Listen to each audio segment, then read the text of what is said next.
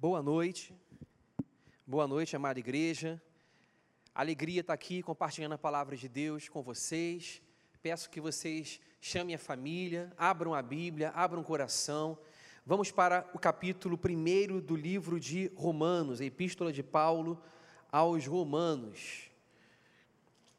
Esse texto arrebatador da palavra de Deus, que um dia estremeceu a mente, a estrutura e a crença de um monge agostiniano alemão que vivia a crença de que a salvação era pelas obras e de que através da sua performance e do seu mérito ele haveria de auferir o benefício de Deus. Mas um dia ele leu esse texto e esse texto mudou a vida dele, e a mensagem desse texto é a mensagem que desencadeia uma transformação na vida de todos nós e é sobre isso que nós iremos falar nessa noite.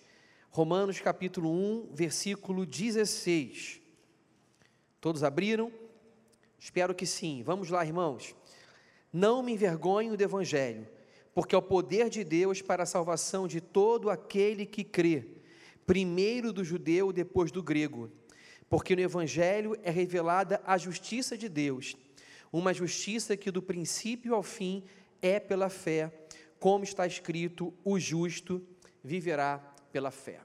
Vamos orar? Nosso Deus, nosso Pai, é um privilégio, Senhor Deus, anunciarmos a tua palavra, sermos recipientes de uma palavra, Senhor Deus, que é tão cheia de boa nova, de boa notícia, Senhor. A proclamação da ressurreição de Jesus desencadeia, Senhor Deus, nova vida por onde quer, Senhor Deus, que esta mensagem é anunciada.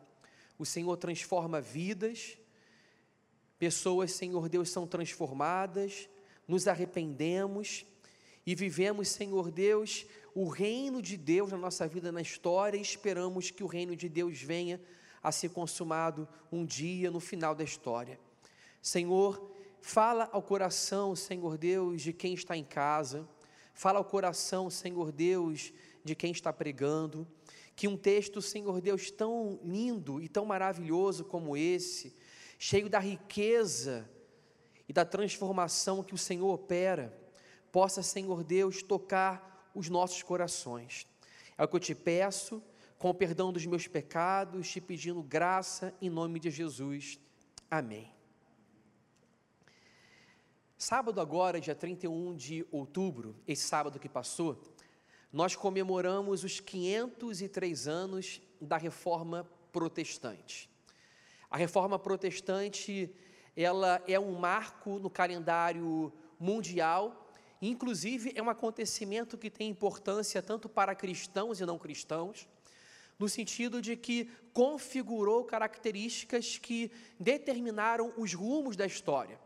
Então, quem estuda a história da humanidade, principalmente quem quer entender as características da modernidade, terá que estudar as descobertas de Colombo, as expansões marítimas na América, terá que estudar, estudar o pensamento filosófico de René Descartes, mas, sobretudo, terá que entender que um dia também houve um desmantelamento de uma estrutura milenar religiosa e um homem, um, um homem, um monge, ele disse que o homem, através de Cristo, poderia ter relacionamento com Deus sem a intermediação de arcebispos, de padre, de confessionários, de votos, promessas. Através de Cristo somente, o homem poderia ter um livre relacionamento com Deus baseado na sua graça. Isso desmantelou uma estrutura milenar e fez com que nascesse um novo movimento chamado protestantismo, onde a salvação ela não é pelas obras, mas é pela graça. O homem é salvo pela instrumentalidade da fé. A salvação ela não é através de tradições e de crenças naquilo que na, e de crença nos rituais que os homens estabeleceram, mas a salvação ela é vinda, ela é proveniente da mensagem que está nas Sagradas Escrituras. Vejam só, quem era Lutero? Lutero ele era um homem simples, devoto, religioso, um monge devoto religioso do mosteiro de Santo Agostinho. Lutero, dentro da estrutura da Igreja Católica, ele não era nenhum poderoso, ele não estava ali no topo das estruturas hierárquicas, ele não estava vertic, ver, verticalizado no topo e acima. Ele era simplesmente um devoto monge que vivia sua vida pacata e discreta na Alemanha, fazendo as suas orações, os seus votos e buscando a Deus. Esse era Martinho Lutero. E Lutero vivia um inconformismo muito grande dentro de si, porque ele sentia que tudo que ele fazia não era suficiente para conquistar o amor de Deus. Lutero era alguém religioso, devoto, ele procurava escrupulosamente observar as regras, os mandamentos, fazer as suas orações, e ele procurava trabalhar até mesmo a exaustão para que ele não tivesse pensamentos impuros e pecaminosos que adentrassem a sua mente. E ele trabalhava então até exaustão, até mesmo até o ponto de cair desmaiado. Lutero, ele acreditava que tudo se baseava no seu esforço, na sua capacidade de se autocompenetrar, de ter disciplina, de ter regra e de ter uma espiritualidade baseada na sua própria força e no seu próprio esforço.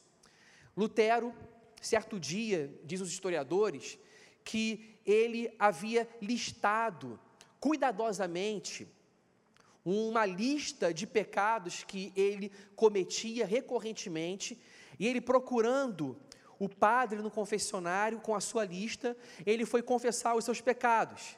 E ele então despeja a sua culpa, despeja toda a sua lista de pecados diante do padre que tá, está naquele confessionário, e depois de confessar, quando ele vira as costas, ele se lembra de um pecado que ele não havia cometido, que ele não havia confessado, e a sua mente volta a lhe atordoar novamente e ficar inflamada de culpa.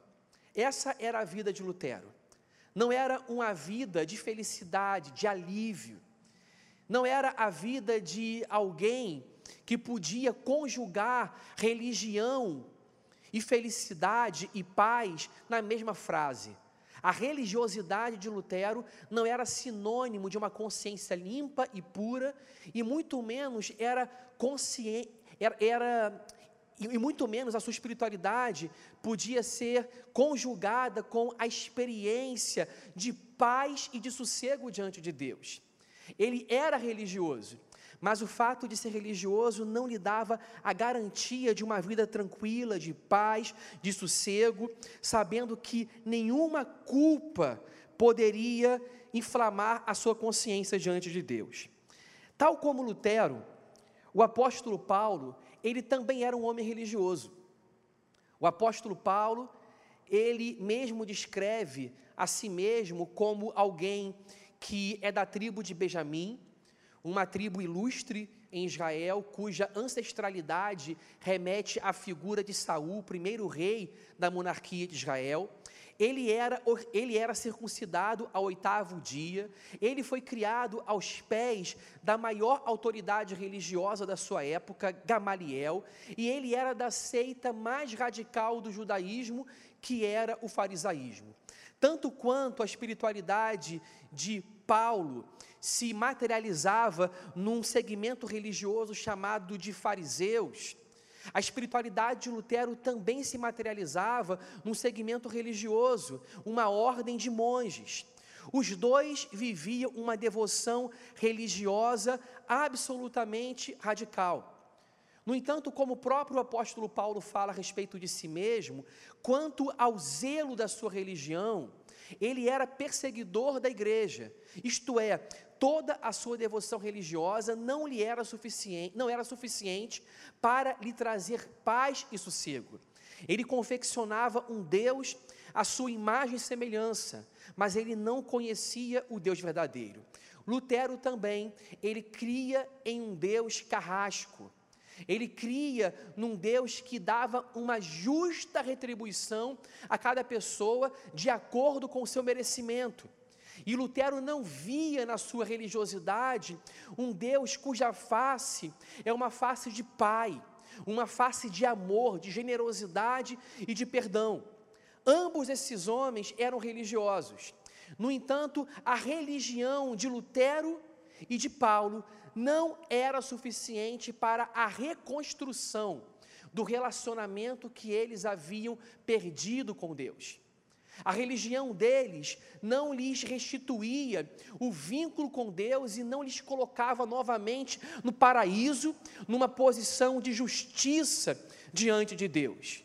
Muita religião, muitos rituais, muitos escrúpulos em obedecer coletâneas de regras, no entanto, o coração não era puro ainda que do lado de fora o comportamento parecesse ser absolutamente puro.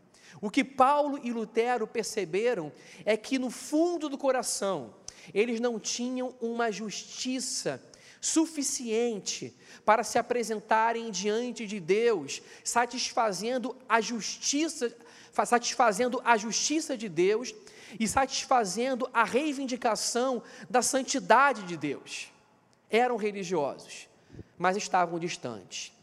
Um dia, Lutero, vivendo todas as suas crises dramáticas e radicais, ele estava lendo a Bíblia no seu mosteiro. Enquanto ele lia a Bíblia, ele leu esse texto. Esse texto que diz o seguinte no versículo 17: Porque o evangelho porque no evangelho é revelada a justiça de Deus, uma justiça que do princípio ao fim é pela fé, como está escrito: o justo viverá pela fé. Lutero lê esse texto no seu ostracismo, na sua vida discreta e pacata, dentro do seu mosteiro. E esse texto lhe salta à mente ao coração como o ressoar de um trovão. Ele mesmo relatando a sua experiência, ele diz que as portas do paraíso foram abertas. Que quando ele leu e entendeu o sentido desse texto, Deus abriu as comportas do paraíso e Deus trovejou dos céus, subvertendo o seu pensamento, desfazendo as suas crendices e mostrando uma outra face a respeito do Deus verdadeiro. O justo viverá pela fé. A justiça de Deus se revela no evangelho. Por que esse texto ele foi tão impactante para Lutero? Pense comigo. Esse texto diz o seguinte: a justiça de Deus se revela no evangelho. Onde se revela a justiça de Deus? No evangelho. Portanto, o Evangelho é um instrumento através do qual essa justiça é veiculada e é apresentada a alguém. Pela boa notícia do Evangelho, Deus está apresentando a sua justiça aos homens. A justiça procede do Evangelho, o lugar do qual a justiça de Deus é apresentada é o Evangelho. E o Evangelho significa boa nova, boa notícia, como o apóstolo Paulo sabia bem e como Lutero sabia bem. Conhecendo o livro de Isaías, ele sabia que o texto ali falava quão formosos são os pés dos que anunciam boas novas, quão formosos são os pés daqueles que anunciam o Evangelho, boas novas. Lutero conhecia a palavra Evangelho, e amava a palavra evangelho. Mas Lutero também, ele conhecia a palavra justiça. No entanto, o sentido que ele atribuía à justiça era um sentido de punição, de vingança. Ele pensava na palavra justiça como se um Deus carrancudo e um Deus vingador estivesse à procura implacável dos pecadores para puni-los. Então Lutero, ele considerava a palavra justiça a palavra que ele mais detestava e considerava evangelho a palavra que ele mais amava. Vejam que coisa interessante. A mesma Bíblia, mas através do Espírito Santo nós temos um entendimento iluminado. E sem o Espírito Santo, quando nós estamos obscurecidos, nós não conseguimos enxergar aquilo que a Bíblia diz. Lutero, ele conhecia a Bíblia como um teólogo, como um perito no grego e no hebraico. No entanto, tudo que ele queria, tudo que ele entendia a respeito da palavra justiça era que justiça falava de um Deus carrasco, de um Deus implacável na busca de punir pecadores. Portanto, dizem os historiadores e teólogos que a palavra justiça era a palavra que Lutero não gostava. No entanto, evangelho era a palavra que Lutero gostava. Significava boas novas e evangelho. Mas o que ocorre nesse texto? Nesse texto, ele vê que a justiça se revela através do Evangelho. Ou seja, a palavra que ele mais odiava procedia do lugar que ele mais amava. A justiça procede do Evangelho. Isso para Lutero é um trovão. Isso para Lutero é uma notícia que modifica completamente o seu pensamento a respeito de Deus. Lutero entende que a justiça que o Evangelho anuncia não significa uma vingança, não apresenta um Deus punitivo, carrasco, implacável contra os pecadores, sem misericórdia e sem perdão. Lutero pensava em justiça simplesmente em termos de proporcionalidade. Se a pessoa pecou, então o raio cairá sobre a cabeça dela. A punição de Deus será proporcional ao erro e ao crime do homem. E ele pensava: já que eu sou tão pecador, então a punição de Deus sobre mim será proporcional ao tamanho da gravidade do meu erro. Logo, Lutero ele não via esperança alguma de um relacionamento com Deus, porque sempre a sua esperança se desfazia na sua própria crença de que ele, o homem, não era suficiente para se aproximar de Deus. O que significa justiça? Até hoje, concepções equivocadas de justiça, elas estão presentes na história do mundo e na nossa cultura. Por exemplo, nós falamos o seguinte: fulano de tal vai fazer justiça. E quando nós pensamos em fazer justiça, nós pensamos muitas vezes em fazer justiça com as próprias mãos. E nesse contexto é dado um significado negativo e pejorativo à justiça, como se justiça significasse vingança. Fazer justiça com as próprias mãos, se vingar, revanchismo, não é a respeito dessa justiça que Romanos 1,17 está falando. Essa justiça de Romanos 1,17 não significa revanchismo, não significa vingança, não significa justiça com as próprias mãos, não significa recebermos aquilo que nós merecemos, não significa receber exatamente na proporção dos nossos méritos, porque se nós recebêssemos na proporção dos nossos méritos, nós estaríamos completamente fulminados diante de Deus. Existe também outro sentido de justiça, que é conhecido na história da humanidade como a lei do talião, que novamente evoca essa ideia de proporcionalidade, dente por dente e olho por olho.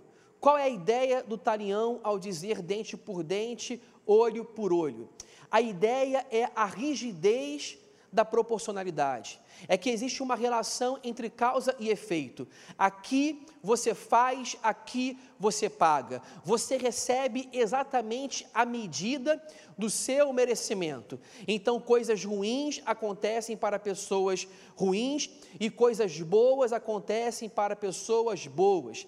Essa é a lógica da causalidade. Se você então enfrenta situações difíceis e ruins na vida, isso é uma explicação possível de você ser uma pessoa ruim. No entanto, se fosse assim, olho por olho e dente por dente, como alguém já disse um dia, no final todo mundo ficaria cego e banguelo.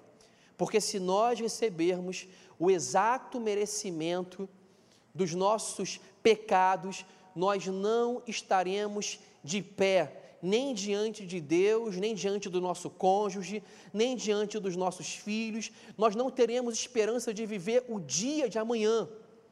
O fato é que a vida sobre a qual Deus relata nas escrituras, a vida sobre a qual as escrituras sagradas relatam, é uma vida que é patrocinada pela graça e pela misericórdia de Deus. As misericórdias de Deus, elas se renovam a cada manhã. Eu não estou vivo, nós não estamos vivos por causa do bem que nós fazemos. Nós estamos vivos por causa do bem que Deus ele faz a, a nós. As suas misericórdias se renovam a cada manhã, todos os dias. Deus ele nos dá o oposto do que nós merecemos receber. E o oposto do que nós merecemos receber significa graça. Misericórdia é o tratamento de Deus para com seres miseráveis. Misericórdia é a ternura de Deus para com seres que têm uma inclinação para o erro, para o mal, que têm pensamentos impuros, comportamentos viciados, pensamentos cristalizados, baixos. Deus, ele é misericordioso e a sua misericórdia promete nos dar o oposto do que nós merecemos receber e nos ofertar a salvação que vem por intermédio da proclamação do Evangelho em Cristo Jesus. O apóstolo Paulo, ou melhor, Lutero, ele odiava a palavra justiça, porque a sua ideia de justiça era a ideia, era uma ideia análoga ao talião, era uma ideia de dente por dente, olho por olho. Era uma ideia de proporcionalidade rígida, do aqui se faz, aqui se paga. Era a ideia de que pessoas ruins recebem uma enxurrada de coisas ruins. E ele acreditava que simplesmente mantendo uma performance espiritual perfeita, simétrica e equilibrada, ele podia ter o favor de Deus. Mas o fato é que nós não conseguimos ser o tempo inteiro lúcidos, equilibrados, não conseguimos acertar todos os nossos votos, nossos desejos e condutas. Deparamos-nos com o mal que habita em nós e dizemos que o bem que nós gostaríamos de fazer, este não fazemos, e o mal que nós repudiamos, esse acabamos cometendo nós percebemos essa fissura dentro de nós. Nós percebemos que nós temos um desejo, uma inclinação para fazer o bem, mas nem sempre fazemos o bem que gostaríamos de fazer.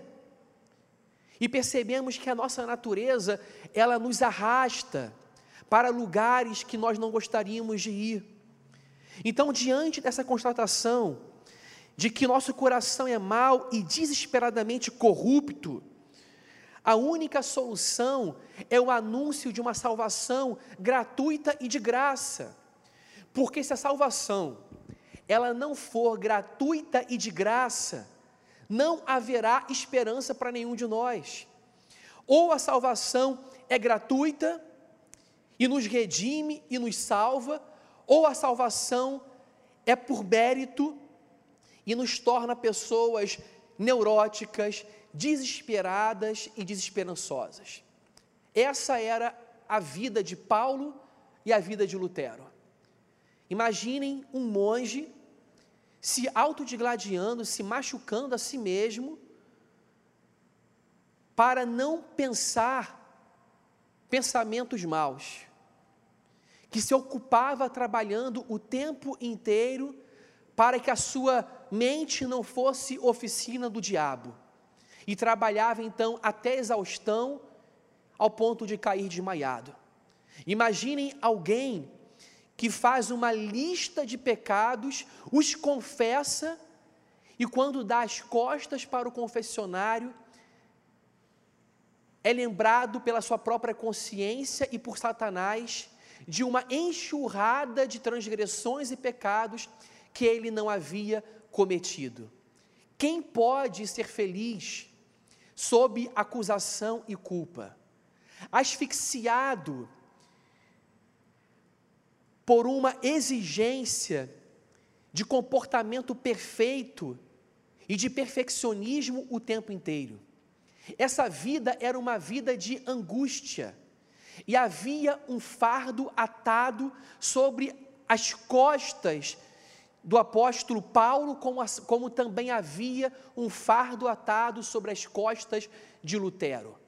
Esse fardo era o peso da religião.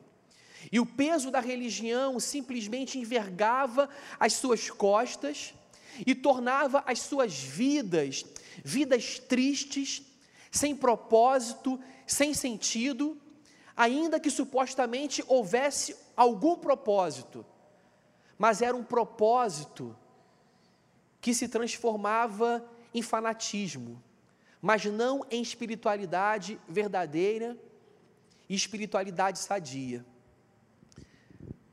Paulo, ele descobre esse texto a partir da leitura que ele faz de Abacuque capítulo 2. E Lutero descobre esse texto a partir da, a partir da releitura que o apóstolo Paulo fez de Abacuque. Paulo, ao ler Romanos 1,17, que diz que a justiça de Deus se revela no Evangelho, ele descobre que aquilo que aparentemente era mais odiável se revela por meio daquilo que é mais amável. Então ele chega à seguinte conclusão: essa justiça não pode significar punição. Essa justiça não pode significar vingança de Deus. Porque essa justiça que vem do evangelho é uma boa notícia. E como a justiça ela se torna uma boa notícia? Essa é uma boa pergunta. Como a justiça se torna uma boa notícia? O que o nosso mundo conhece é uma justiça que é má notícia. É uma justiça que é o talião, que é dente por dente, olho por olho. É uma justiça que mutila, que deixa as pessoas banguelas. É uma justiça que faz as pessoas pegarem armas, fazerem guerras, se vingarem. É a justiça do revanchismo. Mas a justiça que se revela no Evangelho, ela é uma boa notícia, porque essa justiça não é a minha própria justiça, essa justiça é a justiça de Jesus.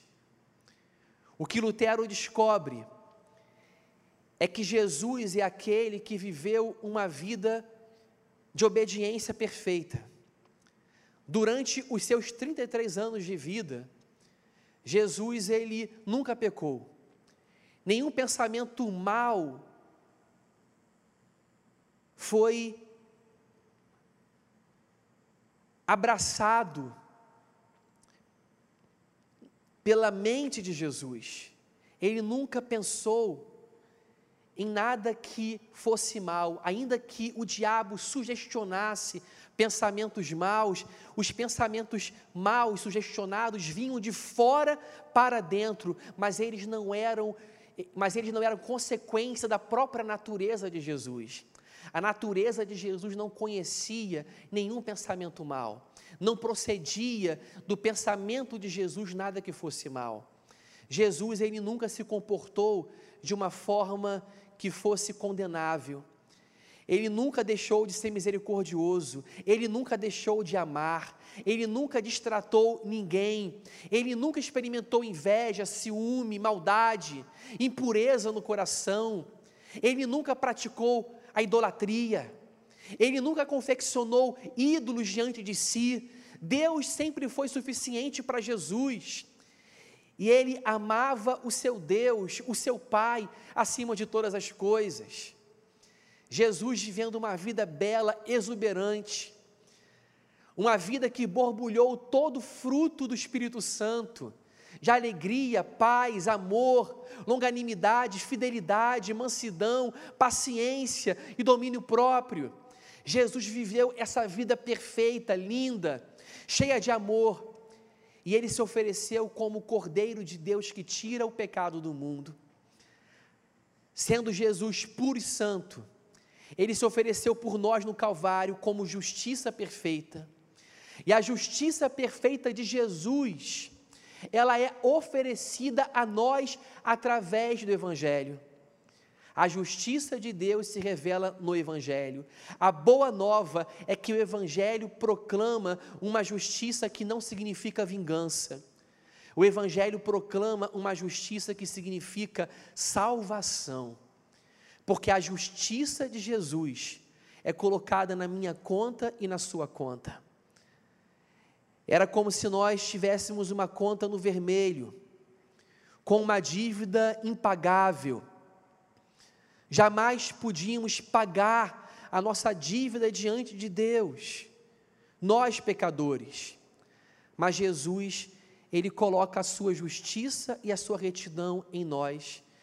E o nome dessa experiência, que foi determinante para a reforma protestante acontecer, se chama justificação pela fé. A justiça de Jesus é colocada na nossa conta.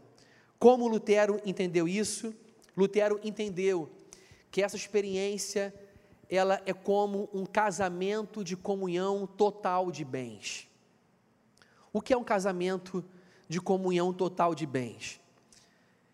Esse arranjo jurídico do casamento total, do casamento de comunhão total de bens, significa que os cônjuges, eles entram nessa aliança com todas as suas partes, com todos os seus pertences.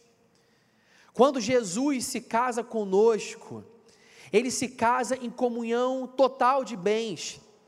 Isso significa que o meu pecado, a minha transgressão, a minha miséria e a minha corrupção vão sobre Jesus na cruz do Calvário, e ele se faz pecado por mim mas também significa que a justiça, a retidão e a santidade de Jesus entram na minha conta falida e miserável.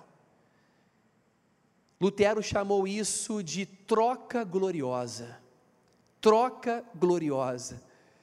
Vejam que troca essa que Jesus faz com a gente.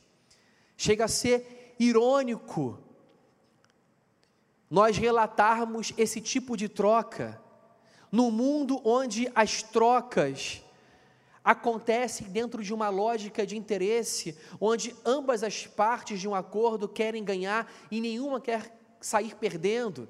Nós estamos falando de uma troca onde Jesus recebe o nosso pecado. O que ele ganha? E nós recebemos a sua justiça a justiça se revela no Evangelho. A justiça que se revela no Evangelho é boa notícia, porque não significa um talião, não significa um dente por dente, não significa a apresentação de um Deus carrasco que diz que nós temos que ser perfeitos e temos que tirar nota 10. Nós não podemos tirar nota 10, nós não vamos tirar nota 10. Nós temos que hoje aqui reconhecer a nossa insignificância, a nossa pequenez, que nós não temos nada a oferecer diante de Deus, e quando nós reconhecemos a nossa pequenez e sabemos que para entrar nesse casamento, nós temos que entrar com a nossa miséria, confessando o nosso pecado, quando nós passamos por essa experiência de consciência, nós vivemos o que a Bíblia chama de metanoia, de arrependimento. Arrependimento é dizer para Deus o seguinte: Senhor, eu sou miserável, eu sou pecador, eu não tenho nada para te oferecer, eu pequei até o dia de hoje, eu vou continuar a pecar, mas eu não quero viver mais na prática do pecado. Eu me entristeço pelos meus erros, não há nada que eu possa te oferecer, mas eu te peço, Senhor Deus, dá-me a tua justiça. E como o próprio texto diz, o justo viverá pela fé. Quando nós cremos em Deus, quando nós cremos que Jesus, ele morreu e ressuscitou para a nossa justificação, nós recebemos os créditos da sua retidão na nossa conta.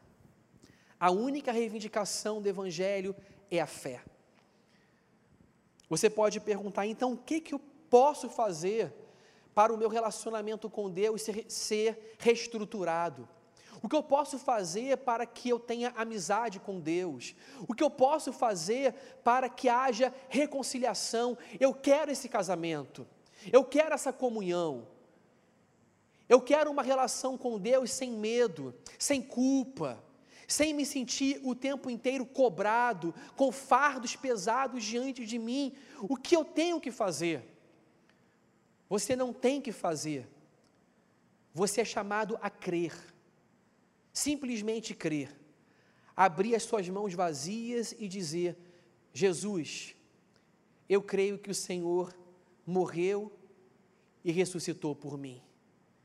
E quando você crer de todo o coração que Jesus morreu e ressuscitou por você, as portas do paraíso se abrem. E você passa a conhecer um Deus que não é, que não é carrasco, um Deus que não é contra você. Você passa a conhecer um Deus que é amigo, que é pai, que é advogado, que é protetor. Um Deus que, sendo por nós, nós podemos dizer: quem será contra nós? Essa foi a experiência de um monge agostiniano chamado Martinho Lutero. Essa foi também a experiência do apóstolo Paulo. E não há como se tornar cristão sem passar por essa experiência de ouvir a Bíblia e o Evangelho trovejarem para nós, dizendo: O meu justo viverá pela fé. Abandone o caminho do mérito, da performance, das obras, do ritualismo, o caminho da autocobrança, o caminho da autodigladiação, o caminho até mesmo daquilo que nós podemos chamar de autocomiseração. Não é por nós, é por Cristo. E o Evangelho de Jesus ele nos oferece justiça. A justiça que significa não vingança, mas que significa o mérito de Jesus, a justiça de Jesus lançada na nossa conta. Vamos orar? Vamos orar nesse momento. Curve a sua cabeça em casa, coloque seu coração diante de Deus. Nesse momento, vamos agradecer pela obra maravilhosa que Deus ele operou na nossa vida.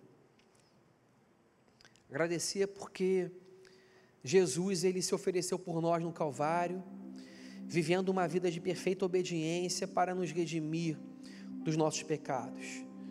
Não somos salvos por filosofias, por religião, por rituais. Não somos salvos porque somos pessoas boas porque praticamos filantropia ou boas obras, nem somos salvos através da intermediação de bispos, de pastores, de confessionários, de votos e indulgências. Nós somos salvos simplesmente pela graça do nosso Senhor e Salvador Jesus Cristo.